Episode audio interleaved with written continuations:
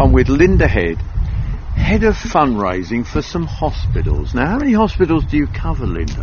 Uh, we're looking after the BHRUT Trust, which is King George Hospital in Ilford and Queen's Hospital in Romford, so two acute hospitals. You say acute hospitals, does that mean they take emergencies? Yes, yes, both hospitals have accident and emergency, yes. They're big. This one we are at now is the one in Romford. Yes. It's a big hospital. I mean, how many beds in, in a place like this do you? I mean, hundreds, isn't it? Um, I think it's something in the region of 900 beds at Queen's Hospital. Can't Hospital. imagine it, can you?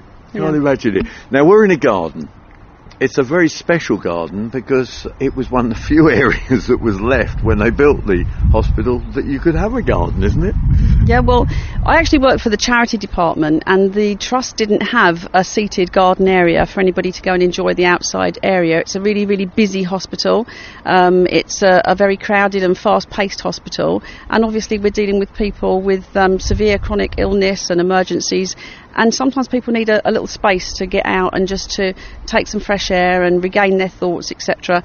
This garden was the creation of the charity. We put found the money from sponsors and built this beautiful garden, and it's been really well enjoyed so far. How long ago was that that it was actually built? It was nine years ago. It's quite a long time. It is. And I must be honest that when I look round, it's got little, little out. I call them alcoves. What do you call them? These circles. I call them rondelles. So we've got we've got nine rondelles with um, intimate seating, so that people can sit and have a private conversation without somebody in the next circle hearing what they're talking about. And it's full of lots of different grasses. I know you used to have lots of lavenders. It's got uh, larger shrubs behind. It's got cotinus. We've got uh, viburnums behind us.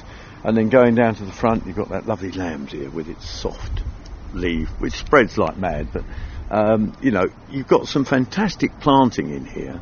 And just, if you sit on the chair here in this rondel, as you call them, just the waving of the wind with the grasses. It is relaxing, isn't it? It's very relaxing. It's very relaxing, and we will have people from all over the hospital. This is our staff, our patients. We have people brought out here in beds or wheelchairs. Um, just a place, a special place where people can find that extra time away. F- as you can hear, it's really, really quiet here. It is, away from the hustle and bustle of the, the, the main hospital corridors. Now, the problem is, I mean, I'm chatting to head of fundraising because the problem is there's no money to pay to look after it, is there?